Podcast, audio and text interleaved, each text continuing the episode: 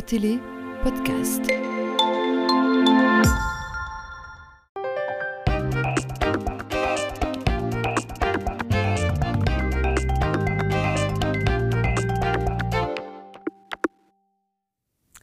Bonsoir à tous. Cette semaine, dans Zone Franche, nous accueillons Amandine Lambert, tournésienne de naissance, artiste baroudeuse, danseuse et musicienne.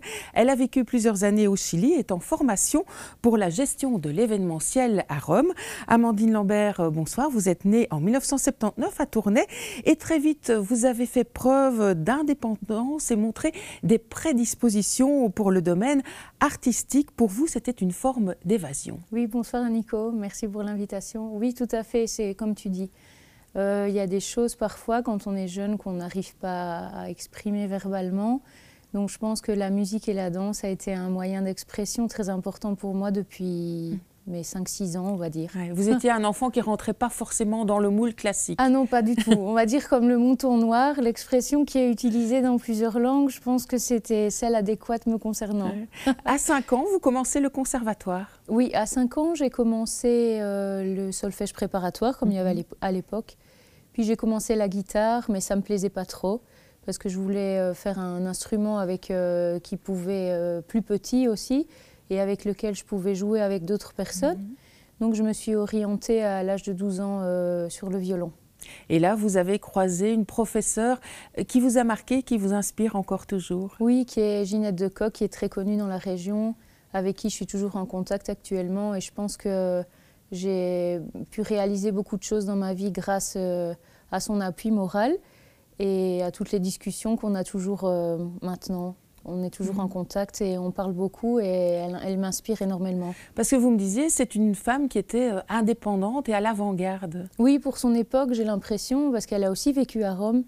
Elle a étudié au Conservatoire Sainte-Cécile à Rome à l'époque. Et euh, si je me souviens bien, je pense qu'elle y est partie en voiture.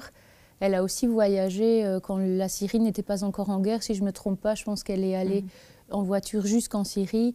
Donc c'est quelqu'un qui a peur de rien au fait et qui qui inspirait beaucoup ses élèves à l'époque et je pense euh, même encore à l'heure actuelle. C'est elle qui vous disait si tu veux faire ça, vas-y. Oui, vas-y. Et ne demande la permission à personne parce que si tu sens vraiment que c'est ce que tu dois faire, il faut que tu le fasses. Ça vous a impressionné à l'époque? Bah, Oui, parce que j'avais 12 ans. Donc ben, je savais déjà, je pense, ce que je voulais faire, évidemment. Mais, euh, mais c'est elle, je me souviens, avec, euh, avec son archer qui nous tapait sur les fesses en disant Mon petit, si tu veux faire ça, il faut que tu le fasses. Donc ça, ça m'est resté quand même gravé et c'est sympa quoi, de ne pas, de pas oublier ce genre de choses. Alors, il y a eu aussi une autre figure influente dans votre parcours artistique lorsque vous êtes arrivée aux ateliers danse de la Maison de la Culture euh, de Tournai. Oui, qui est Elisabeth Cossuin, oui. Ben, J'ai commencé ben, grâce à ma marraine qui m'a emmenée au fait à ce, à ce cours de danse et parce que je voulais toujours faire de la danse. Donc euh, après Xavier, euh, enfin Elisabeth a ouvert son école dans ses compagnies et donc je l'ai suivie et j'ai fait la formation semi-professionnelle. Et bien sûr, c'est quelqu'un, même à l'heure actuelle, euh, qui, qui je pense, m'a influencé moi, mais beaucoup mhm. d'autres personnes aussi. Donc je suis très reconnaissante de mhm. ces deux personnes. Elle croyait en ses élèves. Hein oui, oui. Ça aussi, ça donne de la confiance en soi. Bah, il y a parfois des doutes, je pense, et parfois on se dit oui, qu'est-ce qu'ils ont à nous exiger autant de choses? Mais je crois qu'on a besoin des personnes comme ça. Euh, étant professeur moi-même, je pense que si on voit qu'il y a du talent dans certains candidats, euh, qu'il faut les pousser, les accompagner. 18 ans, ça a été euh, l'année des grandes premières. Ah oui, la, oui, la première fois d'avoir reçu mes premières valises, euh, d'être partie, d'être montée dans un avion pour la première fois, d'être partie à l'étranger sans option de revenir, au fait. Mhm. Vous êtes allée où? à, Ithaca, dans l'État de New York, tout près des lacs, dans le nord de, de l'État. Et euh, je suis partie avec le Rotary international, donc j'ai refait une réto en fait, et euh, j'ai été accueillie dans diverses familles. Et euh, donc, avec ma dernière famille, je garde encore des contacts mhm. et je vous parle de ça. J'avais 18 ans et j'en ai 44, donc ça fait quand même plusieurs années. Mhm. Et, et, ils me considèrent vraiment partie intégrante de leur, de leur famille comme une mhm. fille, en fait. C'est une famille progressiste. Euh. Oui, oui, oui, tout à fait. Oui, oui, non, non, ça... Et qui avait aussi pris des risques finalement dans son parcours euh, familial. Oui, parce que mon père d'accueil, au fait, ils ont beaucoup voyagé et au fait, leur origine est suédoise et ma mère d'accueil est hongroise. Mhm. Donc, euh, qu'ils ont pris des risques à la base, leur famille. Et puis, ont déménagé euh, en Arabie Saoudite pour le travail. Puis, euh, à l'intérieur des États-Unis même, ils ont changé de ville tout le temps. Donc, je pense qu'indirectement, ça m'a influencé aussi. Vous Ils allez, ils vont d'ailleurs venir vous voir. je Oui, ils viennent à Rome Ouais. au mois de mai pour C'est me dire voir. que le lien est Oui, fort. oui, donc ils, non, non, ils viennent et puis ils m'écrivent euh, toutes les semaines sur WhatsApp pour savoir comment ça va, si j'ai besoin de quelque chose. Donc, euh, Ça vous a fait du bien aussi de couper ce, ce cordon euh, entre l'Europe euh, et vous, entre la famille, de prendre ce risque oui, à ce oui, puis moment-là je de pense que c'est important. Si à partir du moment où dans votre tête, même si vous avez 18 ans, vous avez plus ou moins les idées claires de ce que vous voulez faire, euh, à un moment, il faut décider. C'est pas facile à faire le pas, mais je pense que c'est le... Une fois qu'on a fait le premier, après on s'arrête plus. Mais Mm. c'est le premier pas qui est le plus compliqué à faire, je pense. Même encore à l'heure actuelle. Ouais. Alors en 2000, vous êtes à Lyon pour une formation en danse et vous êtes victime d'un grave accident. Oui, au fait, euh, en traversant la rue, je suis euh, passée en dessous d'un bus. Hmm. Donc, euh, je suis arrivée pas dans très, ben, un très bel état. Vous avez été euh, traîné même Oui, sur... oui, euh, j'ai été traînée sur 30 mètres dans Ouais. la rue. Donc, euh, j'aurais pu perdre la vie, je pense. Mhm. Mais je crois beaucoup euh, que si, quand c'est pas votre moment, en fait, on vous donne une autre opportunité. Donc, c'est là, il faut vraiment avoir euh, votre histoire de vie claire et savoir ce que vous voulez faire exactement. Mhm. Donc, j'ai été opérée plusieurs fois, mais... Vous euh, aviez la cheville oui, j'ai eu complètement la cheville, j'ai fracassée. eu un problème à l'épaule, j'ai eu les Mhm. dents cassées. enfin. Mais je me suis récupérée correctement. Et là, je me souviens à l'époque, Elisabeth, euh, j'avais repris les cours, j'étais dans ses compagnies et m'a beaucoup aidée un Mhm. petit peu à la fois à pouvoir remarcher et simplement Parce que vous, sauter dout- vous doutiez au départ de oui, pouvoir oui, oui, recommencer ça on ne savait pas. Enfin, je veux Mm. dire, c'est la mécanique, elle fonctionne plus à partir d'un moment. Même si votre tête, elle dit oui, mais si votre corps ne réagit pas, euh, vous pouvez faire ce que vous voulez. On fait pas toujours ce qu'on veut. Donc, euh, Mm. même si là, on Il y a a quand même décidé. une longue rééducation Oui. avec quelqu'un qui est presque devenu un, un thérapeute pour vous. Ah oui, oui, c'est oui, bah, c'est quelqu'un qui est connu dans la ville aussi, qui est M. Patrick Lebrun, le kiné. Oui, c'était, euh, c'est comme si j'allais euh, chez un ami, quoi, tous les jours, parce que c'est lui qui m'a, qui a fait ma rééducation. Donc tous les jours, on se voyait, quoi. Donc Mhm. c'est un peu aussi euh, une relation plus ou moins, si on peut l'appeler intime, avec quelqu'un, parce qu'il y a des moments où vous doutez, Mhm. et cette personne vous dit non, non, patience, tout va bien se passer, hein, prends un jour à la fois. Et je pense que si je l'avais pas eu, je serais peut-être pas, je marcherais peut-être pas Mhm. maintenant. Finalement, on n'en sait rien. Vous lui mais- devez une chapelle, Oui. m'avez-vous dit. J'ai bien aimé l'expression. Oui, oui, je lui dois une chapelle, oui, c'est juste. Alors en septembre de 2000, vous partez au Chili. C'est pas une destination complètement choisie au hasard parce que vous aviez euh, des amis Oui, au fait, chiliens. aux États-Unis, j'avais. Au fait, le, le Rotary, ce qu'il fait, c'est qu'il réunit euh, des étudiants de partout dans le monde. Donc, j'avais sympathisé avec euh, plusieurs Chiliens et Chiliennes. Donc, ils m'ont dit, oh, Amandine, pourquoi tu viens pas Euh, Donc, euh, donc j'y suis allée parce que je voulais mettre une autre, une autre corde à mon arc aussi avec l'espagnol. Donc, euh, en détaillant que quand j'étais euh, à l'école, au collège, j'étais la première des grosses nullités en langue étrangère. Mhm. Donc, même maintenant, à l'heure actuelle, je me surprends moi-même. Comme quoi, parfois, quand on vous dit des choses, il ne faut pas toujours croire ce qu'on vous dit Mhm. sur vous-même. Mhm. Que si vous sentez que vous avez confiance en vous pour faire quelque chose, il faut le faire et voir si ça fonctionne. Puis la pas. motivation, les circonstances tout aident aussi. Alors c'est un pays qui vous a immédiatement plu et vous aviez même une sensation de presque de déjà vu. Oui, c'était vraiment bizarre parce que quand je suis arrivée, euh, bah, déjà le voyage de l'Europe au Chili, c'est long. C'est plus de 14 heures d'avion. Et euh, quand je suis arrivée, j'ai survolé la première fois la cordillère des Andes, ça m- ça m'a beaucoup, euh, ça m'a ému. Et euh, quand je suis arrivée au Chili, au fait, j'avais l'impression d'avoir été, euh, je sais pas si t'as- vous avez déjà eu ça Mhm. euh, dans la vie, que vous arrivez dans un endroit et, et on dit, euh, j'ai déjà l'impression d'avoir vu ça quelque part. Donc ça m'a, c'est ce que j'ai eu la sensation quand je suis arrivée au Chili et j'ai été tout de suite intégrée. je me suis vraiment sentie intégrée directement. Mhm. Alors c'est quand même un pays qui a été marqué par la dictature de, de Pinochet. Est-ce que vous avez ressenti encore bah, cette Ouais, ambiance-là, que, ce, ce passé-là oui. qui est lourd? Oui, quand même, parce que j'ai étudié euh, la pédagogie à- en danse à l'université. Et euh, c'était une université à tendance communiste, donc évidemment complètement contre euh, du régime de Pinochet. Donc toutes mes amies, forcément, avaient au moins ou leur père, ou un oncle, ou un frère qui avait disparu sous la dictature. Donc j'étais vraiment euh, mouillée et j'ai vu comprendre directement Mhm. toute cette histoire sans en connaître vraiment beaucoup, parce que vu la distance entre la Belgique et le Chili à l'époque, je sais qu'il y a beaucoup de Chiliens qui sont arrivés ici sous la dictature, mais là je l'ai vraiment vécu, donc euh, c'était intéressant en fait Mhm. de savoir vraiment de le vivre de, de, vraiment proche de vous. Et de voir comment les, stigmates existaient encore dans, dans, de nombreuses familles. Et donc vous me disiez, vous avez étudié euh, la pédagogie en danse à, l'université de Santiago. Comment est-ce que vous vous débrouillez à ce moment-là financièrement pour euh, voilà, ben, financer Mes parents m'ont aidé et, et j'ai travaillé. Moi, j'avais pas beaucoup de temps évidemment parce que c'était des longues journées. Et bah, je me suis toujours, enfin, de toute façon, je me suis toujours débrouillée. Donc même s'il y a des moments où on se dit, euh, bah, là j'ai 2 euros dans mon portefeuille, je fais quoi? Mais de toute façon, le lendemain, j'ai toujours eu, au fait, je pense que j'ai une bonne étoile au-dessus de ma tête. Il y a toujours le bon Dieu derrière moi, comme on dit, peut-être à tourner, mais donc ça a toujours fonctionné, au fait. Je me suis toujours débrouillée. En 2004, vous revenez en Belgique euh, et vous faites pas mal de choses. Oui, au fait, j'ai postulé à différentes bourses à la communauté européenne. Donc je suis partie pour un projet de danse euh, pour un sommet européen à Bucarest pendant un mois et à Bruxelles. Puis après, j'ai de nouveau j'ai postulé à un autre projet, je me souviens plus parce que parfois c'est tellement il y a tellement de choses. Vous avez été prof de danse du côté de Charleroi Oui, aussi, dans des écoles euh, à Pontacel, à Gossely. Puis j'ai gagné aussi un projet pour partir au Portugal pendant un an à Porto, donc j'y suis allée pour développer euh, une vidéo danse avec des enfants mmh. emprisonnés, des adolescents. Euh, oui, donc j'ai fait plein de choses au hmm. fait. Et en fait, ce que vous pensiez être temporaire, c'est éternisé. Vous êtes resté euh, quand même pas mal de temps du coup en Belgique. Oui, bah, parce qu'au fait, quand euh, je suis partie du Chili, j'avais vraiment l'impression qu'on m'avait arraché de force du Chili. Hmm. Donc ça, je suis assez rancunière. Hmm. Donc j'ai pas trop pardonné et je voulais.